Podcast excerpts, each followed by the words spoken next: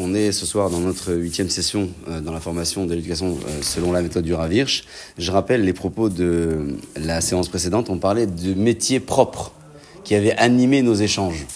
Euh, exercer un métier propre et faire en sorte que nos enfants puissent avoir une bonne image, c'est pas évident. Justement, anecdote, cette semaine encore, échangé avec une personne à ce sujet qui se questionnait pour savoir dans quelle mesure on a la possibilité d'induire en erreur un goy dans le travail, mais sans lui voler de l'argent.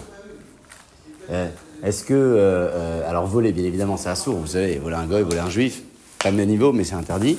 Euh, mais, mais, induire en erreur. Et, je crois que au-delà de la réponse à la qu'on peut apporter à cette question-là, il y a la réponse éducative. La réponse éducative. Et la réponse éducative, ça correspond à tout ce qu'on a entendu euh, ce soir, c'est que l'image que je dégage est peut-être l'image de celui qui cherche la permission. Est-ce qu'à la maison, on a l'image de celui qui porte euh, le message, pas de l'exigence, mais de euh, celui qui veut faire le mieux possible, ou de celui qui cherche toujours à tirer les ficelles? Tant sur les plans, le plan social, parce qu'il faut tirer euh, de l'argent à droite et tirer de l'argent à gauche, comme sur le plan spirituel, il faut euh, gratter sur les 18 minutes et, et, euh, euh, et la même chose à la fin de Shabbat, se fier, aux étoiles et pas au calendrier, parce que ça va finir plus tôt si on regarde avec nos propres yeux. En fait, on tire la ficelle partout. Et beaucoup de gens aujourd'hui qui sont avancés dans l'âge et dans la vie profitent de toutes ces indulgences-là et forment et construisent leur foyer dans ces conditions.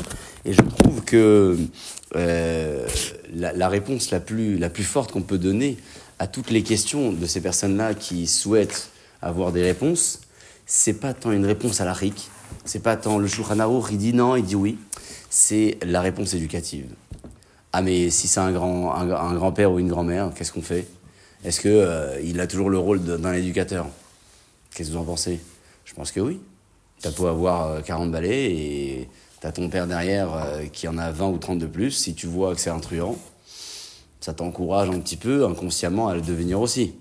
Donc le message éducatif, il reste là, je pense, ou là, c'est-à-dire Dans le bien.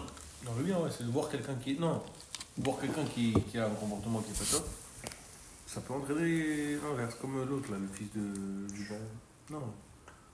Le fils de l'autre, là, de la, la, la drogue, le combien là. Ah, Pablo. Pablo. ah, qui, ah, qui a fait comme son père. fils- non, justement, son fils, il a, il a, il a fait complètement inverse de son père. Il était dans le droit chemin. Ouais, mais bon, euh, tu vois bien que dans niveau pourcentage, frérot, t'as plus de ch- pareil. Oui, mais t'as plus de chances de. Ah ouais, c'est des fous eux aussi, tu me sors des fous. Ouais. Non, mais c'est intéressant l'exemple. De toute façon, dans l'éducation, euh, c'est toujours euh, les deux scénarios qui se présentent à nous. Tu as ceux qui suivent le scénario type euh, du, du- du- des parents, et tu as ceux qui vont carrément à l'opposé parce que ils ont soit été martyrisés, soit été euh, sous le coup d'une éducation très exigeante et ils se disent ah, je peux pas éduquer mes enfants comme ça. Et, et donc, euh, ça peut être le cas de ces personnes-là qui ont vu l'excès chez leurs parents et qui ont décidé de faire autre chose. Ouais, c'est. Euh, Bah, donc, euh, ouais, ouais, ouais, ouais, c'est vrai, c'est vrai. C'est vrai que ça désacralise. Ça, Mais- mon père. Ah, bah, mon père, mon père il fait ça, mon grand-père il fait ça. Hmm. Forcément que le- l'enfant il va être euh, plus ni euh, avoir plus de, de, de facilité à, à se pencher à ça, puisque pour lui ça serait permis quoi. Inconsciemment il sait peut-être même pas que c'est moutard, euh, que c'est assaut. Ouais, ouais, il sait pas euh, parce qu'il a grandi avec ça euh, en tête. Mais mais c'est pas simple aujourd'hui de faire changer l'idée parce que euh, on parle nous en étant jeunes. Mais si vous avez quelqu'un en face de vous qui a déjà l'expérience de la vie et qui a mené sa vie comme ça et vous essayez de lui faire changer, mais en fait vous allez tenter l'impossible. Alors évidemment, il n'y a pas d'impossible, il faut toujours essayer. Mais il faut être pratique, il faut avoir les pieds sur terre. Euh, ok, on a la tête dans les étoiles, on peut dire euh, ce qu'on veut, mais concrètement, tu as un gars qui a 50 balais aujourd'hui, est-ce que tu arriveras à, à lui faire changer ses idées? Euh, C'est compliqué. C'est compliqué. Moi je sais qu'à la maison de retraite quand je faisais là-bas, on faisait le Orchot Sadikim. Waouh, génial. Ça dimanche au dimanche Limoud, Ouais. après le chiot. Et, moi je faisais ça sur la, la colère. Maintenant il y avait des vieux, un vieux marocain. Oh, Comment il est Ouais. Il, est- il est génial. J'ai acheté ce livre avec quand on étudie les choses, j'ai j'ai ouvert une fois. Mais il faudrait Il bien. tout. Il est Ouais. génial, il est génial. On étudie la colère, on arrive, on arrive, donc je lis, je traduis, machin et tout ça. Après, je dis, vous en pensez quoi? Moi, je me mets en colère parce que les gens, ils m'énervent. Ah oui. Euh, c'est vrai qu'en général, on se, met, on se met pas en colère quand on se lève le matin pour rien. Il y a, toujours, il y a toujours une raison. Et, euh, euh, donc, on peut, on peut poursuivre notre avant-dernière fiche ce soir avec le rappel que je viens d'évoquer, le métier propre et l'image éducative que je transmets à mes enfants, qui fera partie de mon éducation et l'éducation que je vais leur donner. Et Bekitsour, c'est la l'avant-dernière euh, phase de la fiche numéro 1, 2, 3. Avant-dernière feuille, mais c'est l'avant-dernière euh, avant-dernier passage. Bekitsour. Bekitsour, donc en synthèse. Isouk, Beomanut Nekia Vekala, le, le- la fonction donc euh, occupée euh, dans un travail propre et léger, Derech Eretz, Veishuvo Shelolam. Eretz, donc c'est l'exercice du travail professionnel, Ishuvo Shelolam et le- l'installation du monde, c'est-à-dire avoir une préoccupation qui soit bonne pour tout le monde, euh, pas un métier qui fasse du mal aux gens. Aounir Shavim les mitzvah bayadut. Ça, c'était une mitzvah dans la religion. Les Shemkar, c'est uniquement pour cela, Bilvad, Lamdou Miktsua. Les gens à l'époque, ils ont appris un métier pour ça. Ok, ils avaient besoin de manger. Mais le métier pour eux faisait partie intégrante de la religion. Dire que la religion et le travail, c'était pas deux pôles. C'est pas j'ai la casquette du travail et lorsque j'entre à la maison, je suis soudainement euh, en, habillé en black and white et, je, deviens quelqu'un d'autre. Non, en réalité, pour eux, c'était vraiment euh, lié. Meidar, Mishera Vamiktsoim, celui qui a vu dans ses études, ou Parnassa et dans son travail, et Matara Trayav, celui donc qui à cette époque-là a vu dans son travail l'objectif de la vie, c'est-à-dire qu'il vivait pour le travail, Blilit Maser, les Tafkim sans se préoccuper de la religion, de la mitzvah, de la Torah, etc. Ou le Messimot Amoussarim, Shelotam Chaim, et sur l'éthique de la vie. Mishni Charbour, celui qui est resté ignorant, Mimedar, Veumanu Taïsouk Yehudi, de tout ce qui touche la culture et, et, et le. Et le, le- on peut pas dire ou- Oumanut, c'est c'est le, le- les œuvres de, la, de la Torah. Nershav Bekerem Yehudi, Kamaretz, on l'appelait à cette époque-là le Hamaretz, l'ignorant. C'est le point sur lequel on avait conclu la, fois précédente. Même si ces personnes avaient le métier le plus honorable, mais comme ils n'étaient pas préoccupés dans euh, la connaissance de la Torah et ils faisaient de leur travail un objectif en soi. On les appelait comment? On les appelait pas Mister Docteur, euh, Mister Avocat, on les appelait Monsieur Amaharetz. Ah mais il est médecin, ouais mais il est ignorant euh. Mais euh, aujourd'hui on ne voit pas ça. Aujourd- Aujourd'hui le travail prend le dessus. C'est bah, le, statut fait exactement. Et, je crois que on est beaucoup plus préoccupé à occuper un, rang social élevé euh, dans nos carrières professionnelles plutôt que d'avoir un niveau intellectuel élevé. Un peu la gava. Le niveau intellectuel aussi, ça peut être de la gava. Oui, mais en l'occurrence, avoir un statut social, Ouais. ça a forcément un- c'est forcément dû à, à- à de l'orgueil. Mais qu'est-ce qui s'est passé à cette époque-là? Pourquoi ils n'étaient pas comme ça? Oui, je veux être comme les autres. Oui, donc c'est de l'orgueil. Pourquoi moi je suis pas comme ça? Et, et pourquoi ils n'étaient pas comme ça? Venons réfléchir. Qu'est- Qu'est-ce qu'ils avaient de plus que nous? Pour ne pas euh, avoir mis Aujourd'hui, c'est devenu central dans la société. Mais, mais comment ça s'est passé? le. C'est- C'est-à-dire quoi Avant, même les gens, même les goïms, ils vivaient comme ça, tu veux dire? Non, ça n'existe pas. De quoi? Avant, avant les goïms, ils vivaient pas forcément, forcément en fonction du statut social. Bien sûr que si. Pourquoi? Ça a toujours existé les riches et Oh, les le pauvres. clergé, Oui. les nobles et les. Bien sûr, ça a toujours existé. Dans la culture même française, ça a toujours existé. Peut-être que Au les, Au les niveau du métier ou des trucs comme ça, tu vois. ou peut-être que la population Là, là, vraiment- lambda n'était pas C'est touchée. vraiment, c'est vraiment devenu très filtré là. Avant, c'était par catégorie, genre, euh, à la Ouais. limite, les juifs, les, les musulmans, les machins. Là, on est- Ouais, j'entends ce qu'il dit. Là, on est Euh, vraiment en train de, de, de, de catégoriser à l'intérieur. Il y a deux côtés maintenant. Ceux qui habitent dans tel coin, ceux qui habitent dans l'autre coin, ou ceux qui font ce travail, ceux qui font ce travail. Avant, avant, en fait, on n'était pas autant éparpillés, il y avait des ghettos et euh, ça nous protégeait. Malgré tout, ça nous protégeait. Ouais, Ça a été terrible le fait de- d'enlever les ghettos pour les juifs, je pense. ouais. Bah, il y avait ça dans les pays en Afrique du Nord. Le Mela, c'était aussi les, les secteurs où les Juifs vivaient entre eux. gros, euh, Les plus gros rabbinim, ils étaient euh, pas dans les grandes villes, hein, je pense. Et il y a, y y une part de vérité dans ce que tu dis, c'est que le statut social a sans doute toujours existé, mais peut-être que ça ne concernait pas euh, les- la population euh, lambda, c'est-à-dire que ça pouvait occuper les grandes personnalités influentes euh, dans la politique ou dans la royauté, la monarchie. Et après, la population, ils suivaient un petit peu leur, euh, leur, leur, leur- Aujourd'hui, c'est à portée de tout le monde. Voilà, aujourd'hui, c'est à la portée de tout le monde, exactement. C'est-à-dire que tout le monde euh, veut devenir ministre, tout le monde veut devenir président, tout le monde est président. Et, et c'est là où, Il y a où plus de le, respect aussi. ouais, c'est là où le, le statut social prend du- le dessus sur la connaissance intellectuelle. Et la, la plupart des gens qui sont trucs, ils sont pas forcément intelligents, ils ont peut-être aucune culture, ils ont rien. Mhm. Il y en a plein qui sont là parce qu'ils parce que ils ont été euh, mis là. C'est pas ce qu'on appelle le- l'oligarchisme? Oui. C'est- Non, c'est les autres, c'est comme les oligarques. Les oligarques, le fait, enfin, c'est le fait d'être une quantité minime par Mhm. rapport à- au reste. Oui, c'est un circuit fermé, Exactement. comme, Enfin, euh, Comme le monopole, mais c'est un peu plus ouvert qu'un monopole. comme la franc-maçonnerie. Comme la franc-maçonnerie ou comme les oligarques russes. Ouais, même principe. Donc euh, il faudrait qu'on remercie Hachem tous les matins de ne pas être dans ces cercles-là, même si peut-être certains au fond d'eux euh, souhaiteraient, Il y a plein de juifs hein, dans les formations. bien sûr. Est-ce que... C'est pas mal, moi je pense pas que ce soit mal. C'est pas... Ça dépend ne sais pas. de ce qui te définit. Encore une fois.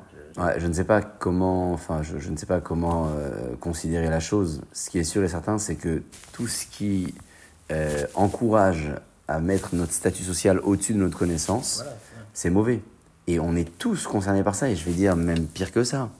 Même dans le milieu de la Torah, c'est comme ça. Mais ah, vous prenez un métier. C'est terrible. Vous prenez un métier euh, lambda, un médecin par exemple. Il va, il va forcément mettre son statut de médecin en priorité parfois que ses con- connaissances. A des médecins qui sont nuls, pourtant ils se disent médecins et donc forcément ils mettent leur statut de médecin au-dessus de ce qu'ils connaissent. Mais un médecin qui connaît, il sera beaucoup plus euh, valorisé dans la société qu'un médecin qui connaît pas.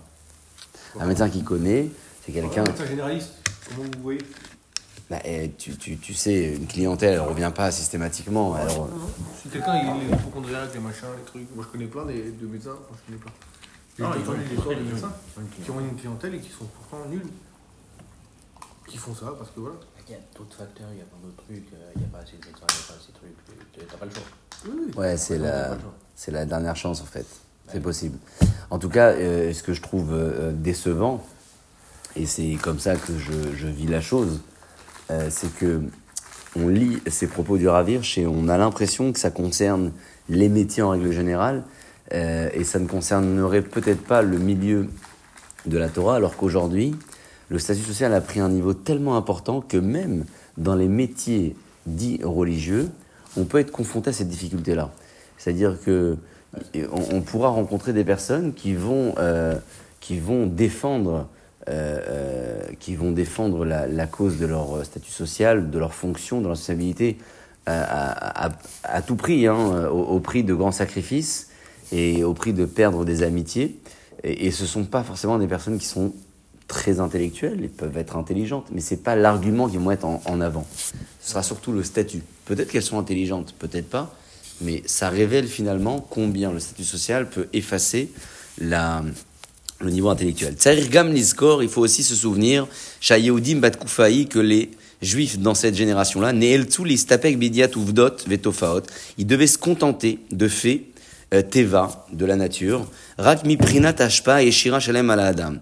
C'est-à-dire que ils étaient imprégnés par la nature, par le monde, mais uniquement parce qu'ils vivaient cette nature-là. C'est pas qu'il y avait une connexion, tiens, je vais regarder sur les réseaux ce qui est marqué, je vais regarder sur Google ce qui note, je vais regarder si. En réalité, ils connaissaient le monde parce qu'ils le vivaient. Ils étaient en direct live. Berov Amikrim, dans la majorité des cas. Ils ont dû euh, euh, être Mevater, c'est-à-dire mettre de côté l'analyse de la nature elle-même, Kelomar, le comment comprendre la science, la nature et tout le reste, mais vers la Hashpata Maeshir al Adam, en dehors de tout ce que cette nature avait une euh, comme influence sur eux, euh, ils, n'avaient pas en fait la possibilité d'analyser ça. Ils ont été Mevater là-dessus.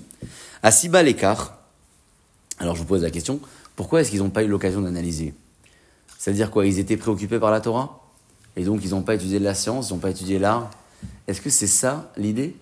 La seule nature qu'ils connaissaient ou la seule science qu'ils connaissaient, c'est parce que eux-mêmes étaient concernés. Quand il a mal à la tête, il sait que c'est si. Quand il a besoin de prendre ça, ça va lui faire du bien pour ça. Donc il n'y avait pas un, peut-être un- une possibilité dans ces générations-là de s'inspirer de la nature, de la science, de l'analyse en règle générale. Mais pourquoi? Parce qu'en réalité, ils vivaient dans des secteurs très fermés. Et, et- et la vie, la vie dans les secteurs fermés, elle, elle les privait quelque part d'une connaissance large euh, profane, mais la connaissance qu'ils avaient était une connaissance très profonde. Peut-être qu'elle n'était pas importante en quantité, superficiel. Mais elle était réelle. Aujourd'hui, on va amasser de la connaissance, on va instruire nos enfants à apprendre des cartes en géographie euh, en, en quantité illimitée et des textes en français à ne plus en finir. Et On n'apprend pas à réfléchir dans les écoles. Ouais. Je sais pas si on n'apprend pas à réfléchir, On mais en tout réfléchir. cas, en tout cas, Excuse-moi, tu de nous réciter un truc de, de, de, de, de- de tes cours d'histoire et géographie? C'est pour ça que la Torah, elle est là, Tzadik. Parce que la Torah, Ouais, mais alors là, on retourne dans un autre débat. Oui, C'est ce qu'on disait la dernière fois. c'est pas la Gemara, c'est la forme. Dans l'autre débat, c'est par rapport à l'école, c'est-à-dire de, de, euh, de, de, de, de, de scolariser l'école. Oui. Donc finalement, non, t'es pas obligé. Excuse-moi, t'es pas obligé. Comment tu déscolarises l'école? Bah, en, ne, en ne mettant pas de notes, par exemple. c'est, c'est- Alors, ce que tu dis est vrai, mais euh, sur le terrain, je vais dire pourquoi c'est compliqué. Ou en n'ayant pas d'impact sur une moyenne sur quelque chose comme ça. Moi, je sais que par exemple, moi, ça a pu me, me C'est très peu. tirer vers le truc. Ce qui, est, ce qui est donné aujourd'hui aux enfants dans le cadre euh, scolaire, euh, en tout cas dans, dans certaines écoles, je ne peux pas parler pour toutes, en, en- en Torah, au niveau des notes et du système scolaire, c'est très peu, et c'est même infime par rapport à la masse de notes. C'est pas question qui- de- donc, c'est peu, c'est peu scolarisé. Ce que je veux dire, c'est peu scolarisé en fait. C'est très peu. Si, si on définit les choses comme tu l'as dit, hein. c'est-à-dire, c'est- moi je trouve que. C'est le fait peu. de le fait de rendre ça, de, de mettre une note ça, inconsciemment dans la, dans la tête des, des, des, des, des- des ados ou des jeunes ou peu importe, et ben ça, euh, ça rend ça une matière. Et qui à l'école préfère une certaine matière? Hmm. Qui à l'école a envie d'aller dans la matière? Personne oui, n'a mais envie de t'es travailler une obligé matière. quand Personne. Moi, je parle par exemple pour des écoles qui, qui veulent attirer, qui veulent rapprocher des gens. Comment tu vas prendre un gars que ses parents ils font pas Shabbat, qui à peine ils font Kippo et tout ça, comment tu vas l'intéresser? Si c'est pas d'abord, ah bah, il y a des notes, tu es obligé, comment tu vas lui donner la possibilité? Bah, je sais pas, je suis pas, je suis pas dans l'éducation Ouais, nationale, mais, mais, en tout cas, Non, mais tu, en tout cas, il y a un, y a y a tu rapproches un garçon d'un shiur de Gemara, un shiur de Mishnah, un shiur de Chumash quoi Alors ceux qui sont à la ils ont des notes, ils ont des trucs? Non. Non, Ils sont partis de plein gré. Mais j'ai, ouais, exactement. C'est pas vrai, c'est les parents parfois. Non, oui, mais. Oui, mais dans ce quand ils sont jeunes, Ouais. pas, pas les ados à Non, je 18 parle ans. Pas les ados de 18 ans, je parle pas de ceux à 18 ans, moi je te parle des jeunes à l'école. Ouais. On parle pas de la yeshiva. Mm. là. Mais peu importe, mais c'est le même problème. Bah non, c'est pas le même problème, non, mais non. c'est-à-dire ils ont scolarisé. Alors, comment tu comptes ça? Comme Tu il sais a comment dit, tu il a comptes ça scolarisé la Torah. avec l'amour de la Torah? C'est-à-dire qu'au-delà de la Gemara, Ilumetiot, Amania, Hamafkid ou du sujet Par d'Allah contre, c'est Shabbat, complètement- par- par l'amour de la Torah. Mettre, mettre la Gemara, par- parfois, c'est pas intelligent, je trouve. Parce que la Gemara, il y en a, ils, ils ont pas l'attirance pour, euh, pour, vrai. euh, pour, pour lire dans des livres, pour lire dans des. c'est pour ça qu'il faudra du complément, Moi, je toujours. pense qu'il faut attirer ça forcément par du moussard. T'as pas le choix que d'enseigner le moussard très jeune. Très bien. Donc c'est du complément. C'est-à-dire que le rôle de l'enseignant, je, te du rejoins. complément, C'est pas du complément, parce qu'en disant que c'est du complément, vous dites que la Gemara, c'est l'essentiel. Ah oui. Bah oui, je veux dire pourquoi c'est essentiel. Parce que la Gemara, tu veux apprendre à réfléchir. D'accord C'est la Gemara le pôle central du Moussard, de la Halacha, du Chumash, qu'on définit grâce à la Gemara. Donc j'entends ce que tu dis, c'est chez Chinois, quand on arrive devant un, une- un DAF de Gemara, en noir et blanc, euh, dans une écriture qu'on ne connaît pas, c'est vrai. Mais- C'est mal adapté en fait, c'est juste ça. Mais alors, euh, oui, c'est possible, c'est possible, le ça dépend. Dans, dans, dans l'enseignement. C'est possible. C'est pour ça que le rôle d'un enseignant aujourd'hui, à mon humble avis, c'est pas d'apporter avant tout de la connaissance, mais c'est d'apporter l'amour de la matière. C'est-à-dire que ça, on s'en contrefiche s'il a oublié ce qui est marqué dans la Gemara. C'est pas grave. Ok, au moins qu'il s'en rappelle un petit peu, euh, au moins qu'il. mais c'est ça. Mais évidemment. Et c'est là où je parle de complément, c'est dans l'aspect. Ouais. Bah, pour Alors le dans, rôle, dans, dans le rôle, c'est- autre chose. Bah, Dans le rôle, c'est. matière, euh, de, de- de ce que j'ai vu à la- à l'état actuel des choses. Ouais, mais encore une fois, me rappelle des cours. qu'on encore une fois, c'est pas, c'est pas ça l'essentiel. L'essentiel, c'est de te dire que c'est pas ça l'essentiel. Non, mais c'est-à-dire que tu apprends un métier parce qu'il faut faire un métier. D'accord Pour ceux qui, veulent, qui veulent travailler.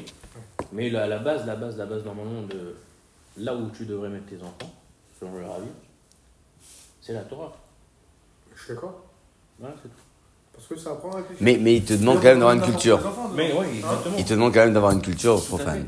Il veut pas, en réalité, il s'inspire de la vie dans les ghettos où ils avaient une culture étrangère qui était limitée, certes, mais il t'exige la Torah Imner Eretz. C'est. D'accord. Ça jongle. Il dit ce qu'il faut. D'accord, alors c'est pas fait pour tout le monde. Moi, je suis ouais pas, moi, je suis pas un partisan. Bah oui, pourquoi C'est-à-dire que parce que il faut avoir. Hein.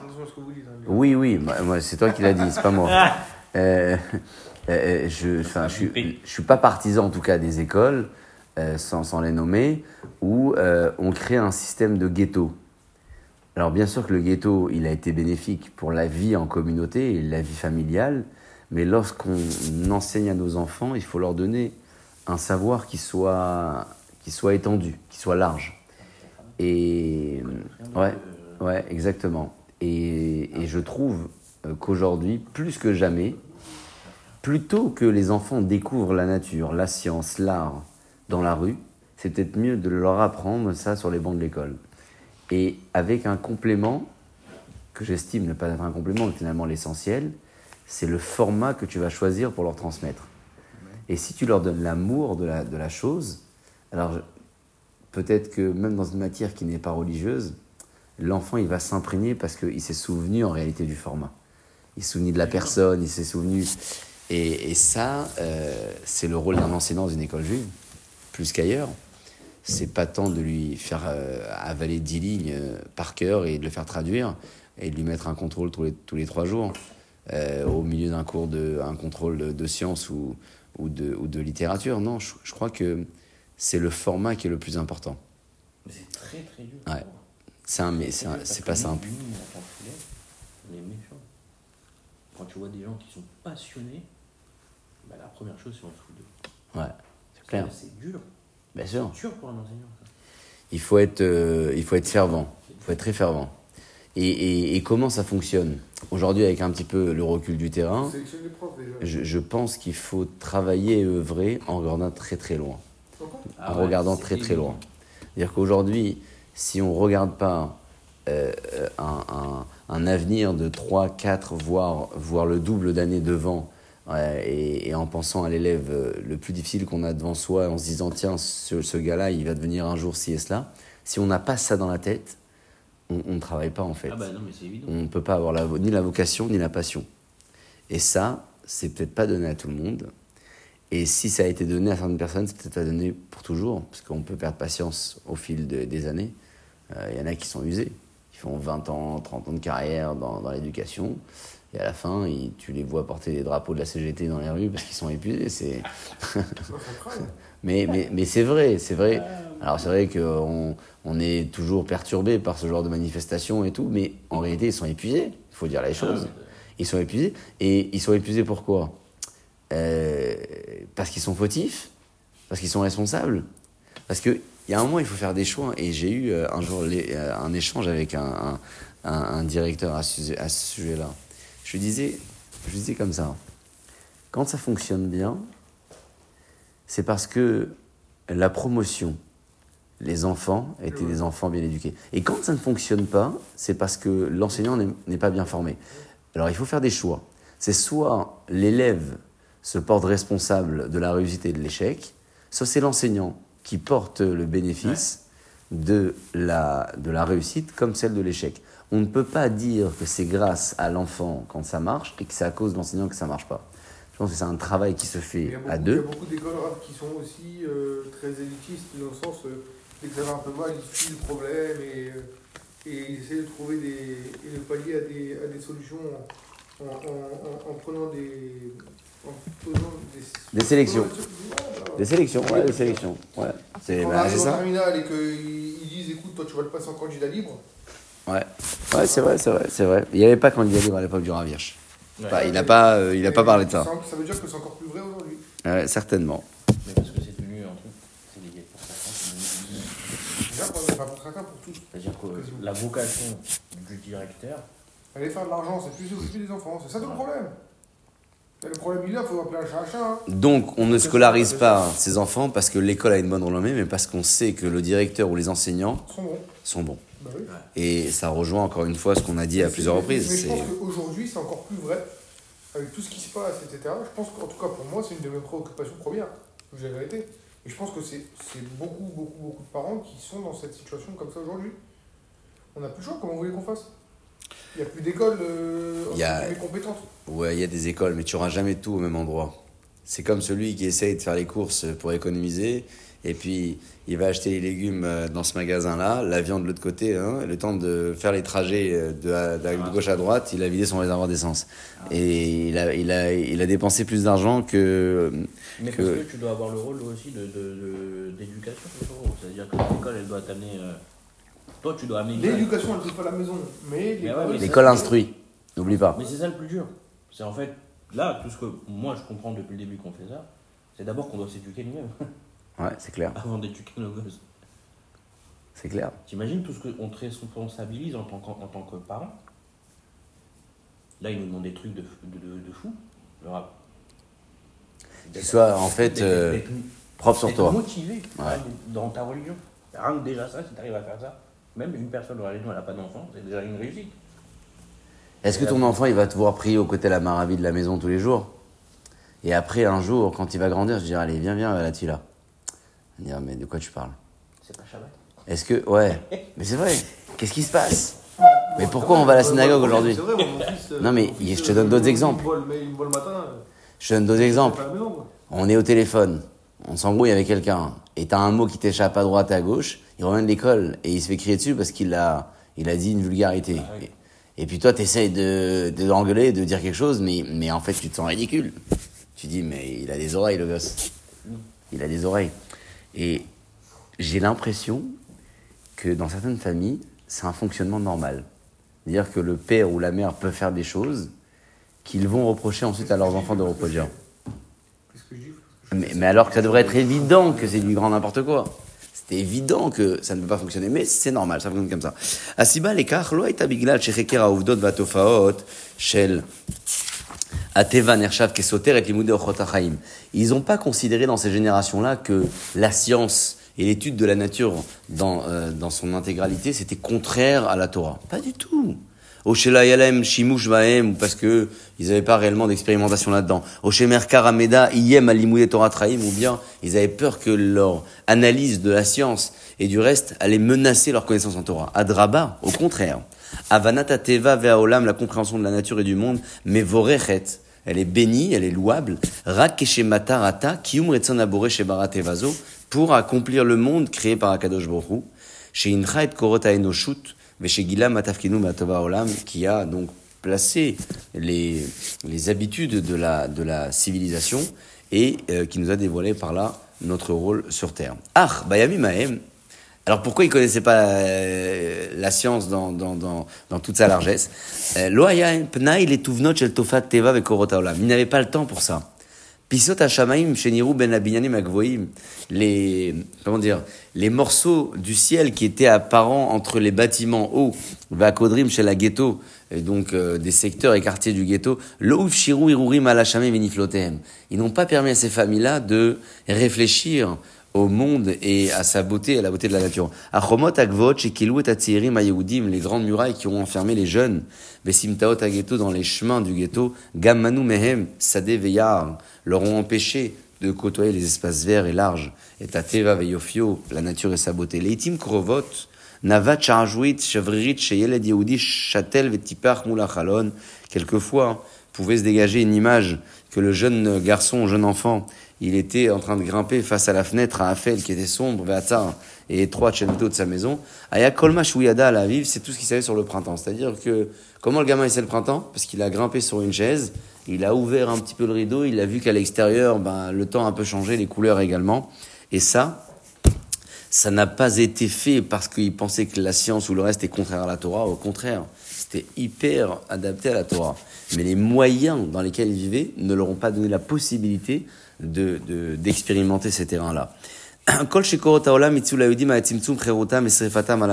Tout ce qu'ils ont proposé aux juifs à cette époque-là, c'était quoi? C'était le manque de liberté, le fait de les brûler, les autodafés, et tout ce que le peuple a connu. Dans les temps où le reste de la civilisation a euh, fait développer sa, sa- ses, familles et ses, ses peuples dans des aspects de sang, des marot, des yehudi, de pleurs et de destruction massive chez les juifs. L'opélé, c'est donc pas étonnant. Chez Israël, l'oratza likro et toldot ha'olam. Que les Juifs dans une génération n'ont pas souhaité ouvrir les livres d'histoire et regarder ce qui s'est passé dans euh, les pogroms, regarder ce qui s'est passé dans euh, l'Inquisition, regarder ce qui s'est passé euh, plus tard dans les, deux guerres mondiales. Parce que quand tu ouvres, bah, en fait, tu as l'impression que tu es au cœur de la destruction, constamment. Tu reviens et tu prends l'histoire de la France, expression des Juifs de France, 11e, 12e siècle. Ça c'est arrivé donc depuis le Moyen Âge et à plusieurs reprises. Donc, comment tu vas encourager ces gens-là à se cultiver d'un savoir qui leur rappelle les atrocités qui les concernaient Donc, c'est pas tant je n'ai pas envie de pratiquer ce savoir étranger, profane, c'est parce que ce savoir, en fait, me dérange. C'est comme ça que les choses ont été analysées. Au Becholzot, et malgré tout cela, Nekudat Amavat Gam Az Tsara Kolkar Larshov. Il ne faut pas croire que les gens étaient si en détresse que cela le fait qu'ils avaient à peine un bout de fenêtre pour voir ce qui se passait à l'extérieur, qu'ils vivaient dans des secteurs fermés, dans les ghettos, etc., ça nous laisse penser qu'ils étaient dans la détresse et la, et la, et comment dire, des conditions euh, terribles. Et Tidan va à la moquette.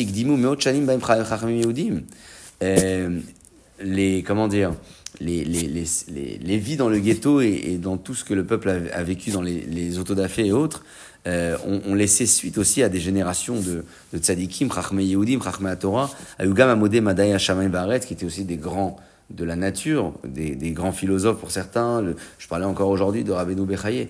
Euh, on s'imagine pas ce qu'est Rabbeinu Bechaye.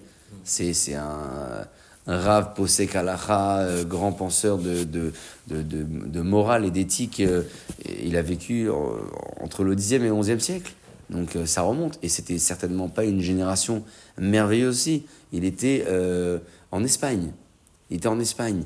J'imagine que les problèmes des Juifs en Espagne ont bien devancé l'Inquisition. L'Inquisition, ça, a été le coup de grâce. Donc, ils ont vécu dans des moments comme ça. Et ils, ont, ils sont quand même devenus ceux qui sont devenus. Kimat, Kolda, Beotas Farot, Kiru, Bebate Ghetto.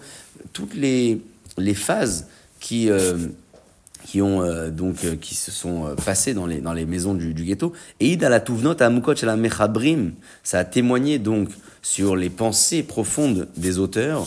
Beofit tofot ateva viachasam zelazé comment ils, accordaient de la considération au monde et à la Torah bien entendu. Beofi adam et patruto dans la nature de l'homme et son développement sur le plan social. Yetera misot plus que cela Benafsham shelanche venche Yehudim, dans l'âme de ces hommes et ces femmes juives, aya ofek arbe oterachav. Ils avaient un horizon beaucoup plus large, mirtzot, hashamayim, aktanot, anirot, baem, incluim.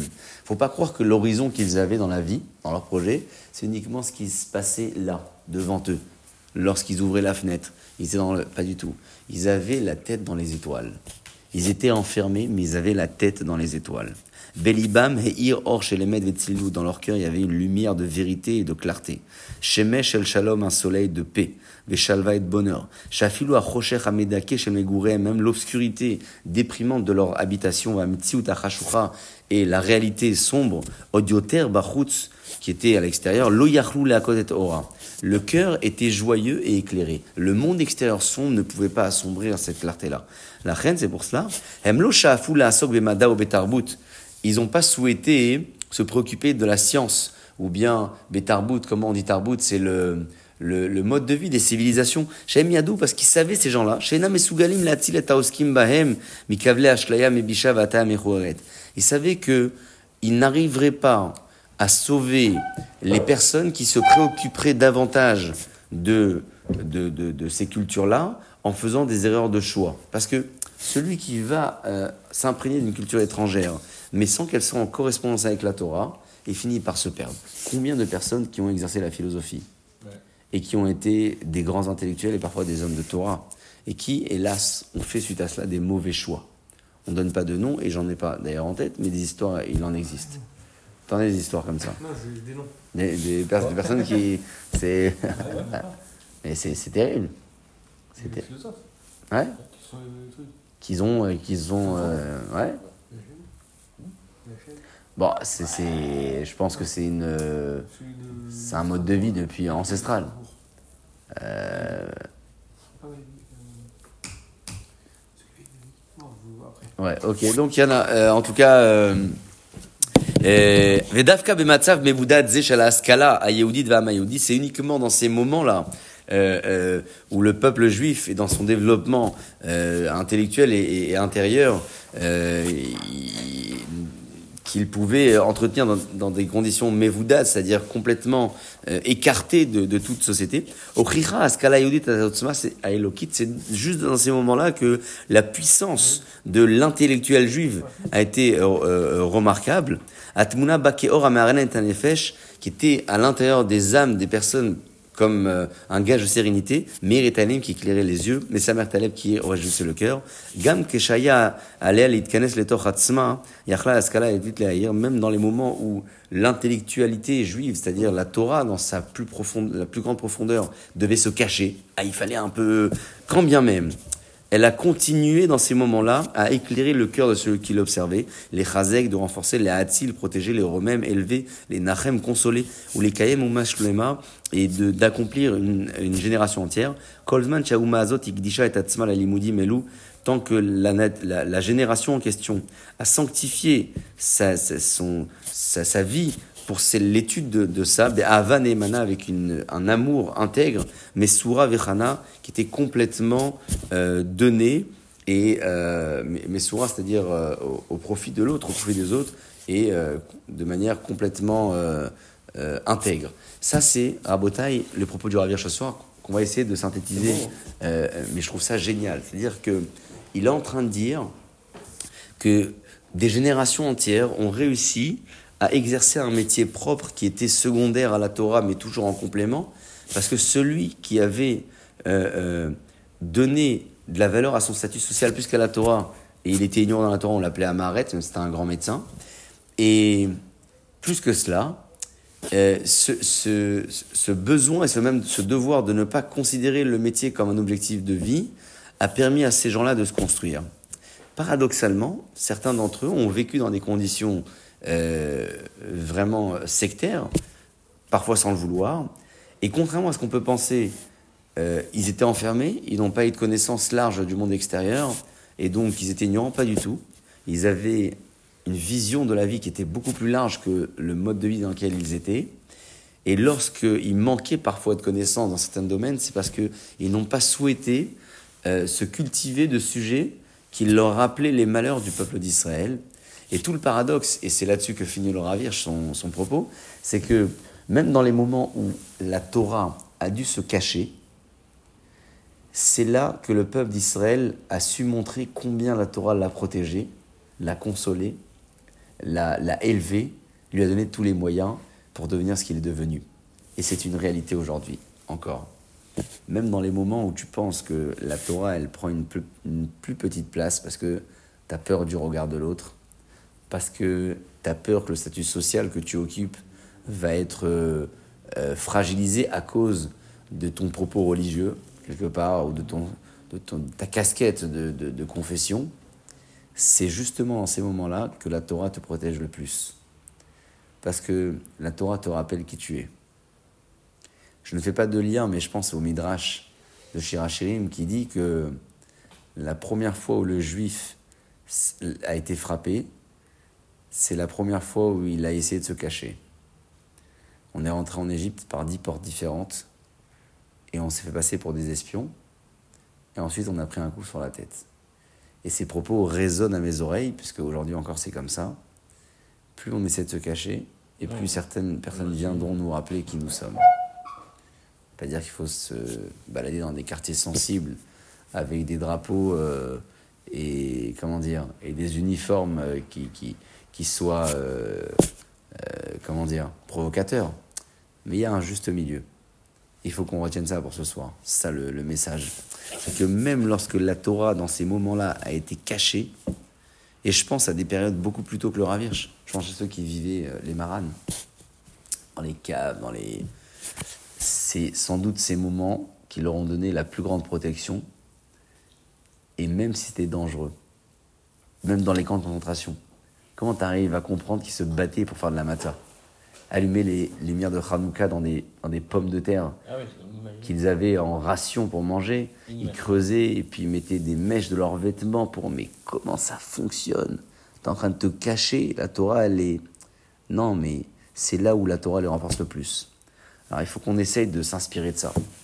s'inspirer de ça. euh, je ne sais pas si on est, nous, confrontés réellement à ça. On doit se cacher de la Torah. Je ne crois pas. Je sais pas si on doit se cacher de la Torah, mais. euh, On peut être discret? Non, pas discret, parce que.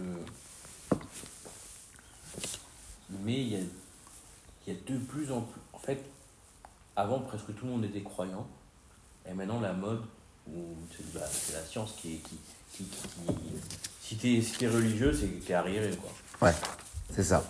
Mais c'est justement là qu'il faut euh, montrer et mettre en avant euh, son talent. C'est là où la Torah te donne le plus de force. Ça peut pas s'expliquer réellement. Il n'y a pas de rationalité là-dedans. Parce que la Torah, c'est notre essence profonde. Et donc, si on essaie de l'enfoncer, elle ressortira. Et Ravirch dit, dit autre chose. Il dit que c'est paradoxalement dans les moments où on a dû être forcé parfois à la, à la, à la, à la, à la- à la cacher, que la Torah elle-même a donné les forces nécessaires aux personnes qui étaient sujets à ces critiques-là et à ces dangers d'exister. ouais. Et ça marche encore aujourd'hui comme ça. Et c'est-à-dire pour lui, la, la pire période, c'est quand on a ouvert les ghettos. Ça a été euh, un Oui, mais il en fait quand même une analyse quelque part positive.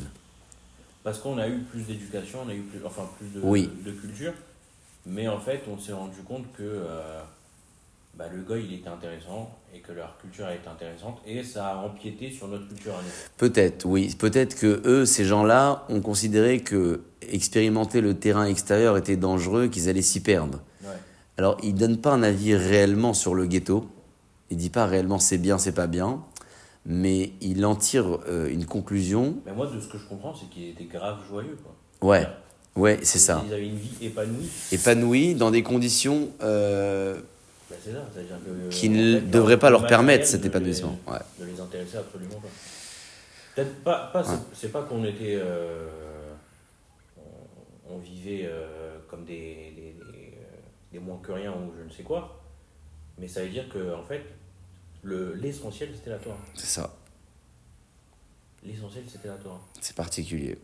C'est particulier. Bon, il faudrait qu'on s'en inspire. En tout cas, pour ce soir, on a terminé cette seconde fiche du Ravirch, Bezrat Hashem. Qu'Akadosh nous donne toutes les possibilités de nous en inspirer. Baruch Adonai Le'olam. Amen. Amen.